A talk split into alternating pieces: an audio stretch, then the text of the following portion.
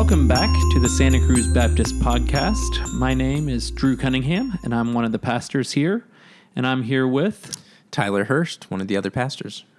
Today, we are going to be walking through Tyler's sermon in Daniel chapter 8. Um, we are eight chapters deep in the book of Daniel.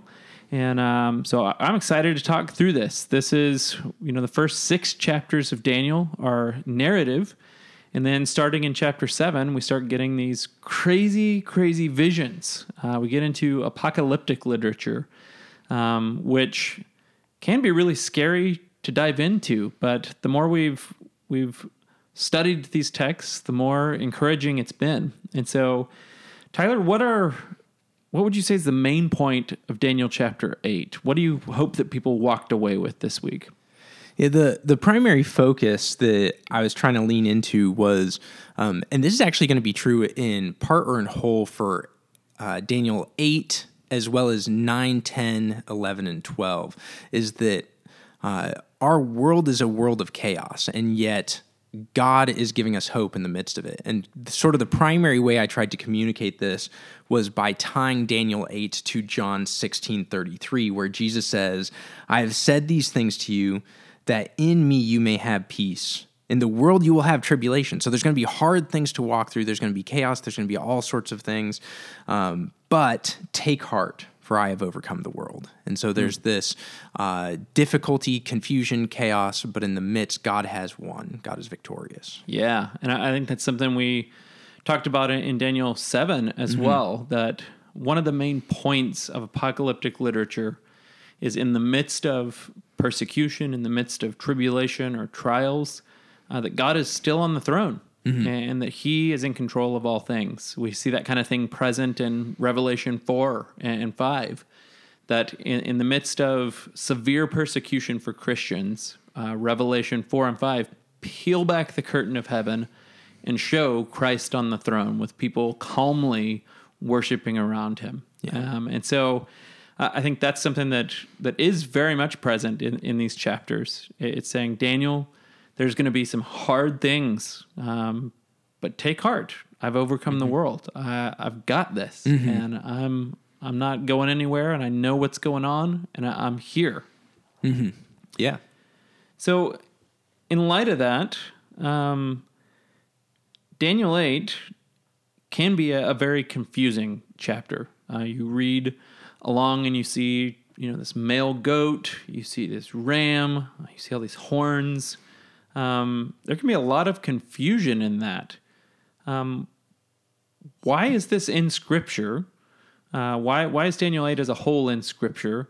And why does it even matter to someone in Santa Cruz in 2021? Yeah, it's, it's a good question. And I think when you and I decided to teach through the book of Daniel for our church, um, one of the things that we noticed right away as we started looking at commentaries and trying to figure out how to divide it up was uh, this might be the only book in which the chapter where a disembodied hand writes on the wall is not the weirdest thing that takes place totally. in the book, uh, and it can seem uh, it can seem disconnected from our world. Uh, yeah, I know a lot of mm-hmm. people, mm-hmm. even in, in talking to people uh, who have preached through this this mm-hmm. book. Mm-hmm. Um, I know lots of pastors, lots of churches who just literally stop at chapter 6 mm-hmm. They don't preach the rest of the book.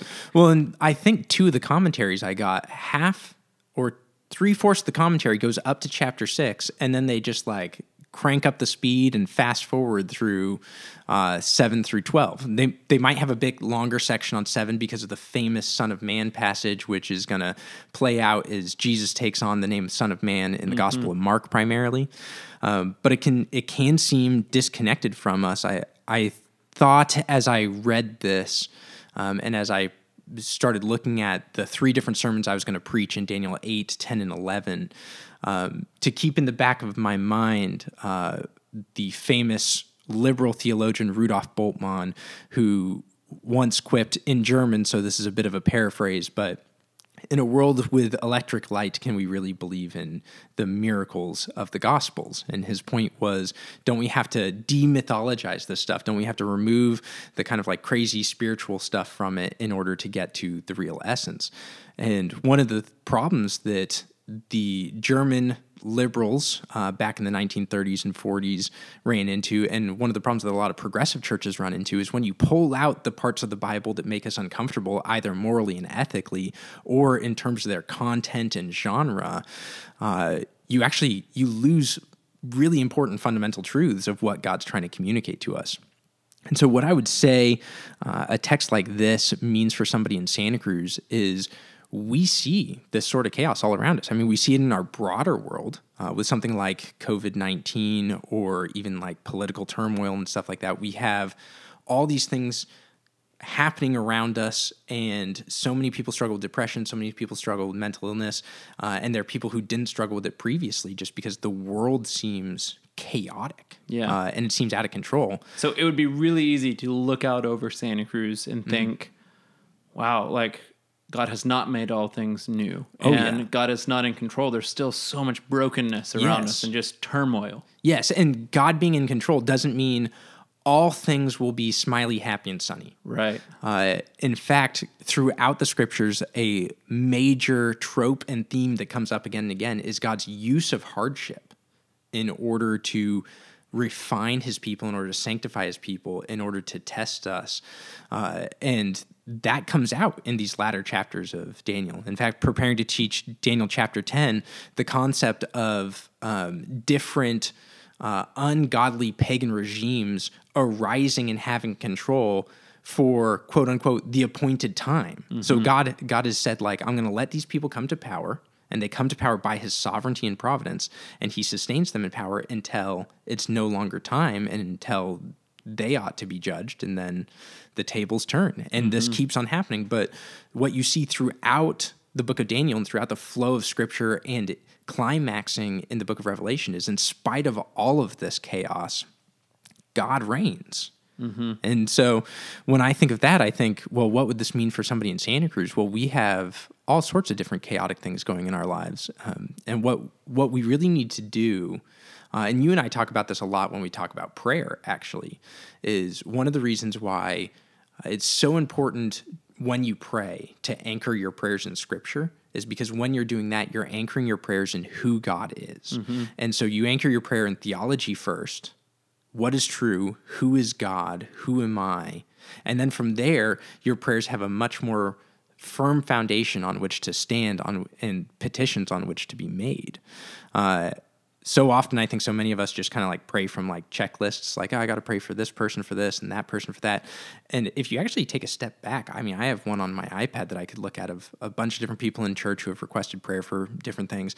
And when I actually just look at it without meditating on who God is and meditating on the fact that He is one, that Christ has risen, and that the like those who accept the gospel have the Holy Spirit living inside them if I forget those truths and I just look at that prayer list, it's extremely overwhelming. Um, but when we remember that all of this chaos fits within God's plan, all evil will be judged and all righteousness uh, will come out in the end, and that Christ reigns and he brings his saints along with him. Well, we find that in the midst of the chaos, we can trust and we can have faith and we can endure knowing that this life isn't all we get. Yeah. So in, in many ways, texts like Daniel 8 give us a new lens through which to view the world around us. Yeah. Um, at the very first sermon in Daniel, uh, I read from 2 Timothy 3, verse 16, that says, All scripture is breathed out by God and is profitable for teaching, for reproof, for correction, and for training in righteousness, that the man of God may be complete, equipped for every good work. And so, again, just to apply those two verses um, to Daniel 8, uh, I think based on what, what you said, uh, this text actually corrects our wrong thinking. Uh, whenever we look at the world and we assume that God is not in control, and we look and we, we assume that um, you know brokenness has won in this world. Uh, a text like Daniel 8 corrects our thinking and helps us to understand that the existence of these things does not mean God is not in control. Um, he just is working his plan in, in a way different than we naturally understand. Yeah. Yeah, and there's so many ways that that can expand. I mean, I think many people they experience fallenness and brokenness and suffering in this world in such a way in which they would just like God to not do that. And if like if things were operating by God's plan, they would like it to be perfect and comfortable. Um, but one of the things that we we have to remember is one, God never promises us that, um, and and two that one of the reasons why the world sustains the way it is and why brokenness and suffering persists is actually that's God's patience because He wants more people to come to know Him. Uh, and so when we get in this kind of place of like, well, why isn't aren't things just comfortable and easy for me? It's like, well, in order to be comfortable and easy for you, He would have to purge the world from sin, which means purging the world of those who do not yet know Him. Uh, and that's you know that brings an end to the Great Commission. And so that's one of the things we want to think about is that we are to go out into the world, whether, you know, the broader world in terms of missions, but also not just go out into the broader world, but also go out into like Santa Cruz. and Go out into the grocery store, go out into your local coffee shop, go out into, you know, the school at which your kids attend, um, and make disciples there. That's good. So, you talking about the Great Commission just kind of spurs on this question. Um, where's the gospel in Daniel 8? Yeah. yeah, that's uh that um, for a lot of people isn't going to be uh, particularly easy to see, and that's sort of because we don't have good lenses often to read this. Uh, we have to remember that that the gospel is both a small story and a big story, right? I mean, so there's one way to communicate the gospel, like you did um, with uh, mentioning John three sixteen in your last sermon. Um, one sentence gospel boom right there. But then there's also fitting it into the broader story of what's going on. And one of the ways in which we could describe the gospel in terms of the broader story is the coming of the kingdom of god. So right in as we uh, preceding being in daniel we were in the gospel of mark.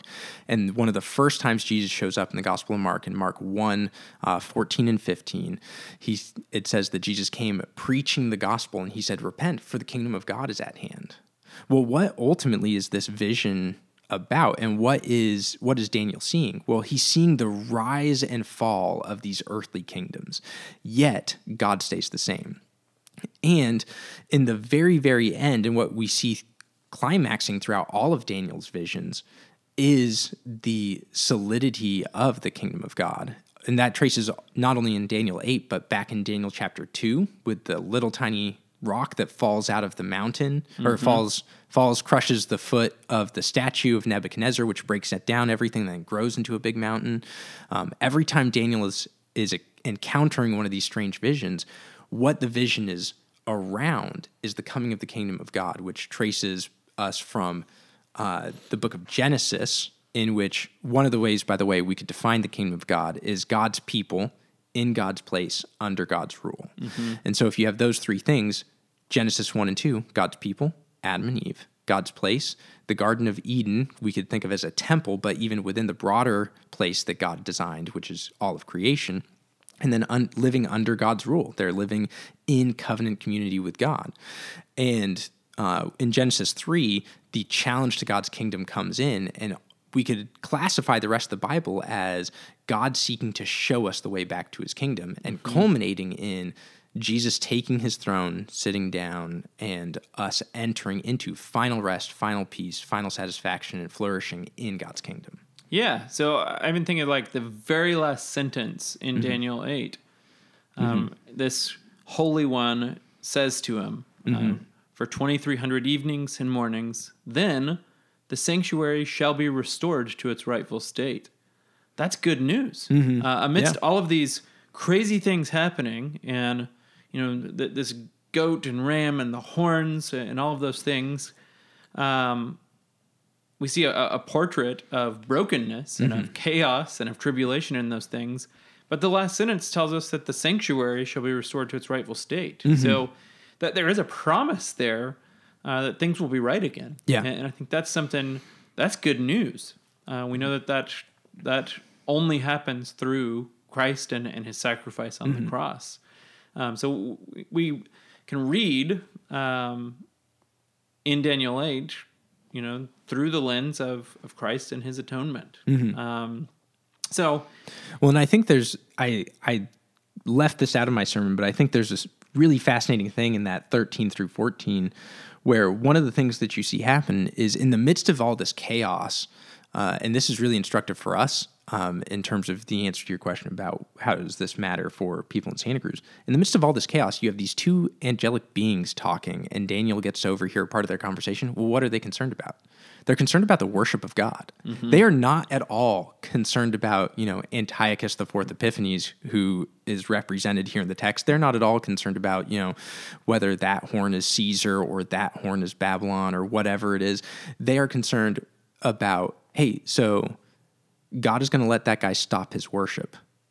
When does that restart? When do the sacrifices get made again? When when is our God praised again mm-hmm. as he desires and as he is supposed to be? That's good. So I, want to move forward a little bit to the end of your sermon, uh, the application at the very end. You talked about how persecution and a Genesis three reality um, it, it's it's going to continue until the Lord comes back. Mm-hmm. And you made a, a comment about uh, living a Jesus centric life. And, one of the more interesting things you said that I know resonated with several people is you said, and this can look very ordinary. Mm-hmm. You pointed out how Jeremiah builds houses. He says, build houses, plant gardens, um, get married, seek the welfare of the city. Mm-hmm. Uh, can you kind of flesh that out for us a little bit? I, I think there's so many people out there, and I, I'm not knocking on these books. They're good and helpful books, but you read a book like Radical uh, by David Platt or Crazy Love by Francis Chan, mm-hmm. and, and, it seems like the only way to be faithful is to do something crazy and mm-hmm. big and something that you know you can tell a story about when you get home. Right. Um, that seems very different than what you said in just living a Jesus centric life in a normal way um, very ordinary. Mm-hmm. So, can you kind of flesh out what that looks like? What does ordinary Christianity look like? Yeah, I think I think wanting to explain that, I would start in a couple of different places. Um, one is uh, just to point out in terms of the books that you mentioned and a host of others by the way it's not just those this is a, a common thing that takes place in books and that's partially the animal or at least what i assume is the animal of christian publishing that you know books about ordinariness don't sell as well as books about uh, living radically, um, moving to a foreign country, and uh, putting your life on the line to smuggle Bibles into, I don't know, we'll say uh, ISIS uh, controlled territory. Like that, it makes sense that those would sell books. Um, one of the things that I think that was interesting and helpful in terms of how you can critique those books without being overly negative is to mm-hmm. put them in their proper place. Mm-hmm. Um, so Francis Chan, when he wrote Crazy Love, was a pastor in Simi Valley, California, and David Platt, when he wrote Radical, was a pastor in I want to say Birmingham, Alabama. Alabama. Yeah. Mm-hmm. Um, now, those two places obviously pretty different, but they actually also have remarkably similar characteristics. Uh, I went to seminary down in Southern California, and actually, you find a lot of seminaries and Bible colleges all cloistered up in Southern California. So you've got Biola and Talbot, where I went. You've got Masters College. You've got Point Loma. You've got Azusa Pacific, and then you've got um, Cal Baptist. I think would count in that Southern California group, and you've got a host of also smaller sort of Bible colleges, not just Christian universities. So I put that in that particular context to say um, the the book Crazy Love and the book Radical came out of sermon series by two pastors living in very wealthy, uh, very urban, very comfortable settings and surrounded by a lot of young people. Yeah. So they're, they're trying to shake people out of apathy maybe. Yes so i would say um, complacency is one of the big struggles of the southern californian christianity that i experienced in college and in seminary. And i would assume something very similar based off of what i've heard from my friends uh, from alabama from the birmingham like huntsville areas. Uh, and so i point that out just to say that's one of the reasons why i would critique those books is because i growing up in Santa Cruz, moving back to Santa Cruz, Southern California is almost like we should not be in the same state. Mm-hmm. These should be two different things um, because the cultures are so very different. And so mm-hmm. books like Radical and uh, and Crazy Love have big cultural influence in Christianity, but they might not fit really well into what we're trying to do in Santa Cruz because they often are trying to push you out of complacency when the average Christian in Santa Cruz is already well aware that they are in hostile territory. Yeah. Uh, and so those don't those don't work very well. Um, so that's one of the first things that I would say. The second thing that I would say is the the Bible from the beginning to end, as people are trying to follow Jesus, is I would say extremely ordinary and extremely earthy. Mm-hmm. I mean, think about it. Like God makes man from the ground. We're not made from stardust or something like cool or anything like that. It's, you know, literally like God speaks everything into existence. Then when he wants to make us, rather than creating us from some like unique material, he literally just sticks his hands in the dirt and like mm-hmm. forms us. Yeah, uh, you think about the book of Ruth. Mm-hmm. yeah. It's pretty ordinary, straightforward. Um, she shows up, works hard. Mm-hmm. Um, she gathers, you know, the, the things that are left on the ground. Um, she gets married. Yep. and she's a portrait of faithfulness. Yeah. And where is the last place her name pops up? The genealogy of Jesus. Right. Uh, yeah, no, it's fantastic. Um, as well, you see, uh, you see just these portraits of ordinariness throughout Scripture and how God actually works in that. And so you think of like, well, I'll say it this way. Um, probably everybody in our church and probably most of the people listening to this podcast, uh, and I know definitely me, um, but if we were to track our salvation, which is when you get saved, when somebody comes to Christ, that is the most one of the most supernatural things that they can experience, right? Like they were spiritually dead. That's I mean, we could get into all sorts of things about what that means, like even metaphysically, but they were spiritually dead and now they are spiritually alive at that point because something happened. For me, that happened in a very ordinary way. Uh, that happened reading books. That happened talking to people at church. That happened watching my mom uh, each morning get up, sit in a particular chair in our living room with an old beat up burgundy NIV Bible and a composition book and just reading. That's, I mean, those are the sorts of things that led me to faith and discipled me. And that's nothing about that is particularly amazing. Um, and so with that you kind of have this idea of like well one i can i can sort of understand where these kind of pushes to be more radical and to get out of our comfort zone and do those sorts of things come from and two uh, as i read scripture i can understand um, that faith itself is just it's very earthy it's very ordinary and it comes from things like parents and grandparents uh, and it's passed down that way and so when I when I think about that, I think what is one of the greatest things that we could do? And this is at what I wrote in terms of the close of my sermon. I said, in light of Jeremiah 29, 4 through 7, well, let us live the same way. Let us gather and sing. It's just a very ordinary thing to do. Um, let us read and discuss the scriptures. I mean, that's basic. I mean, little kids learn how to read and have conversations. And i- ironically, uh, here in Santa Cruz, that's pretty radical Yeah. to do that. Yeah. Well, and that's that's um, one of the ways in which I usually start conversations with people who lean a different place from me uh, in terms of politics or religion or something like that. Is often I'll in conversations just point out that I, I'm a radical conservative and that I'm a conservative in a place where it's really radical to be a conservative. so, um, but getting married, raising kids, working, um, and I mean, I think of this one as just in Santa Cruz, very ordinary usually pretty easy, but we so often don't do it, but just enjoying God. I mean, how often I, I feel so blessed to live in Santa Cruz and just be able to, in 15 minutes, you can be either in a forest or at the beach when no matter where you are in Santa Cruz, basically, and you can just see the grandeur of God's creation and enjoy Him.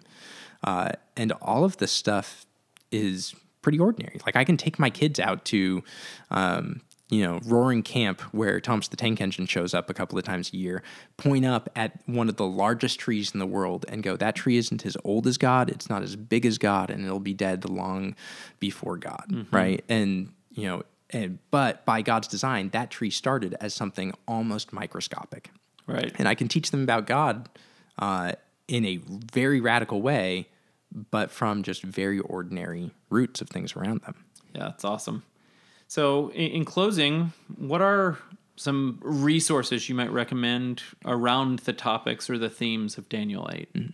Yeah, um, we we sort of uh, critiqued uh, Crazy Love and Radical, but um, to put out a book that I think preceded them, uh, but it did so in probably a more well rounded way. I would say something like uh, either The Cost of Discipleship or True Spirituality. So, The Cost of Discipleship, written by Dietrich Bonhoeffer in the 1940s. Um, Bonhoeffer has a pretty amazing story and at the same time a very ordinary story. He has an amazing story in that he was involved in an assassination plot to kill Hitler, uh, and you know he gave his life for the Christian cause in Nazi Germany as the church was uh, going off the rails and following certain uh, Nazi propaganda that they shouldn't have been.